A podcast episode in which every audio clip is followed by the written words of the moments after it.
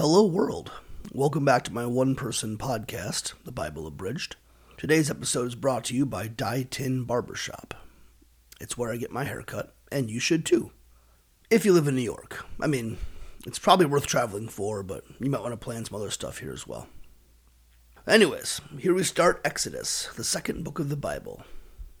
Exodus 1. The book starts out mentioning that Joseph's brothers moved to Egypt, which we already knew, but whatever. Well, generations passed, and Joseph and all his brothers had died because people apparently started living for a regular amount of time all of a sudden.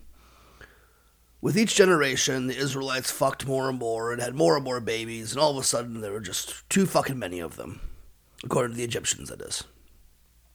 As a new Pharaoh took the throne, he said to his people, There are too many fucking Israelites. We have to act shrewdly. Otherwise, they'll become even more numerous, and if war breaks out, they'll probably join the enemy's side and fight against us, and then leave the country. I'm not really following the logic there, but I guess these are the days before democracy, so it didn't really matter if you agreed to the Pharaoh or not. You just had to do what he said. So, to make sure they didn't join an enemy's army and leave the country, Pharaoh decided to, in just one fell swoop, enslave all of them. Well, in between their bitter days of forced labor and whatnot, they would dutifully fuck each other and make more and more babies until the Egyptians got even angrier. Well, Pharaoh decided the solution was to get these two Hebrew midwives, Shiphrah and Puah, and have them kill every baby boy they helped deliver.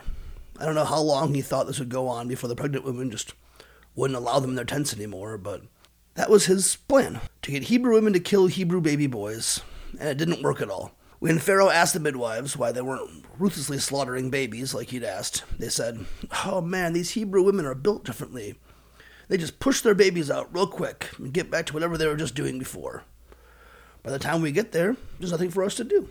Now, this was obviously not true, um, but any excuse you can come up with to disobey orders to commit ethnic cleansing, especially of your own ethnicity, is okay. Finally, Pharaoh made a decree. Every Hebrew baby boy Every single one. Throw them in the fucking Nile. Girls are fine. Girls can live. But fuck them. Kill all the boys. Exodus 2. Well, this was all going as fine as a river full of dead babies could go until one day a lady named Jochebed gave birth to a baby boy and decided, I'm not going to let them throw my baby into the river. I'm going to hide him. First of all, I don't know how easy it could possibly be to hide a fucking baby. They cry, they, they poop, they don't know they're supposed to be hiding. They don't know what shh means. But also, like, why didn't she just dress the baby up as a girl? Were they going around checking baby genitals like that? I suppose when you convince a whole society to throw babies into the river, there's not a whole lot else you can do that will make them ask any questions. Anyways, well, this baby who had no name kept growing and growing as babies do. And finally, Jochebed decided the best course of action was to cover a papyrus basket with tar, put her baby inside, and just float his ass down the river, hoping he could fend for himself at three months old. The baby's older sister, Miriam, decided to follow the basket and see where it went, because she was less insane than her mom. Well, as luck would have it, Pharaoh's daughter was bathing in the Nile, presumably dodging dead floating babies at every turn, when the basket floated by her. When she looked inside, she was like, hmm, this is one of those Hebrew babies. Miriam jumped out from where she was hiding and said, Hey, should I go get a Hebrew woman to nurse this baby? And instead of being like, What the fuck? Are you just hiding and watching me bathe? The lady said, Yes, go. Well, Miriam went and got Jochebed, and Jochebed nursed him for a while before finally handing him over to the unnamed Pharaoh's daughter. Just kidding, she wasn't unnamed. Her name was either Bithia Maris or Merho, so you can see why I'd be confused. This lady named him Moses, which means I drew him out of the river, and raised him in royalty as her own son. I can imagine it must have been a little awkward for everyone in the palace to have to ignore the fact that the new prince, or whatever title he had, was obviously a Hebrew, or that this young woman had not been pregnant, or whatever the hell else was wrong with the story, but whatever. Apparently, Moses learned one day that he was of Hebrew descent and decided to get back to his roots. Well, not quite. He didn't participate in any of the hard labor, but he did see people doing it, and that made him angry as hell. And then he saw an Egyptian bullying a Hebrew and decided to straight up beat the guy to death and bury him in the sand. Well, the next day he saw a couple of Hebrews fighting. He tried to break it up. One of them said, What are you going to do? Kill me like you killed that Egyptian? And Moses thought to himself, Hmm, they just mentioned that thing I did. Maybe people know about that thing that I did. Moses was a very smart person. Well, word spread rapidly, and all of a sudden Pharaoh himself knew about this shit as well. So Pharaoh decided to kill Moses.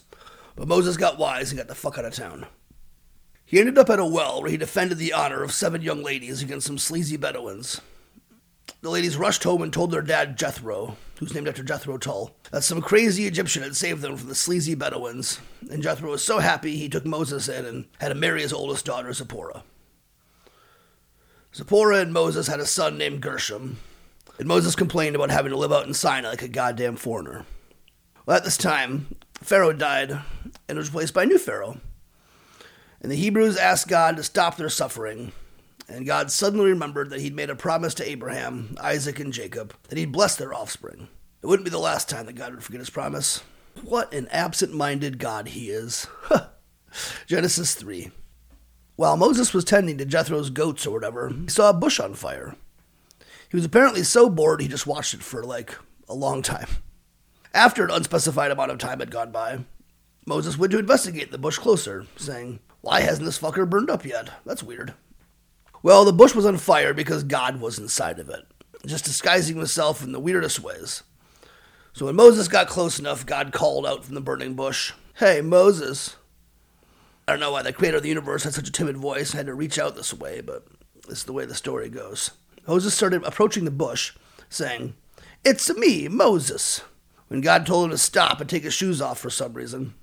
When Moses took off his shoes, God said, It's me, the God of your father that you never knew, the God of Abraham, Isaac, and Jacob. I've seen my people suffer in Egypt for years and years, and I didn't care. But now I remembered that I promised some shit to some old man at some point, and now I have to do something about it. I have decided to rescue them and bring them to a land of milk and honey. There are already a lot of people living there, though, but they can slaughter all of them and the land will be theirs. Now I'm sending you to go get them out of Egypt. Moses rightfully asked, Um, why me? God kind of dodged the question, saying, I will be with you. Once you've got them out, Come and worship God on this mountain. That's me. I'm God. Worship me on this mountain. Well, Moses asked, Well, when I tell them I've got you with me, what should I call you? God said, I am whatever you say I am. Wait, no. He said, I am what I am. My name is I am. When you get there, tell them the God of Abraham, the God of Isaac, and the God of Jacob, or Israel as I call him, has sent me to you. Then God started singing, This is my name forever. That's the name you should call me for a long time. Then he went on talking. Go tell the elders that it's time. I liberated all of them. Tell them all the stuff I've been saying. Also, I'm going to have them steal a bunch of precious metals from the Egyptians. They always left that last part out in Sunday school. So that's that. That's the beginning of Exodus. Check back next week for more of this epic story that hasn't been made into a good movie in 66 years, no matter how many attempts have been made. Have a good week. It's good to be back.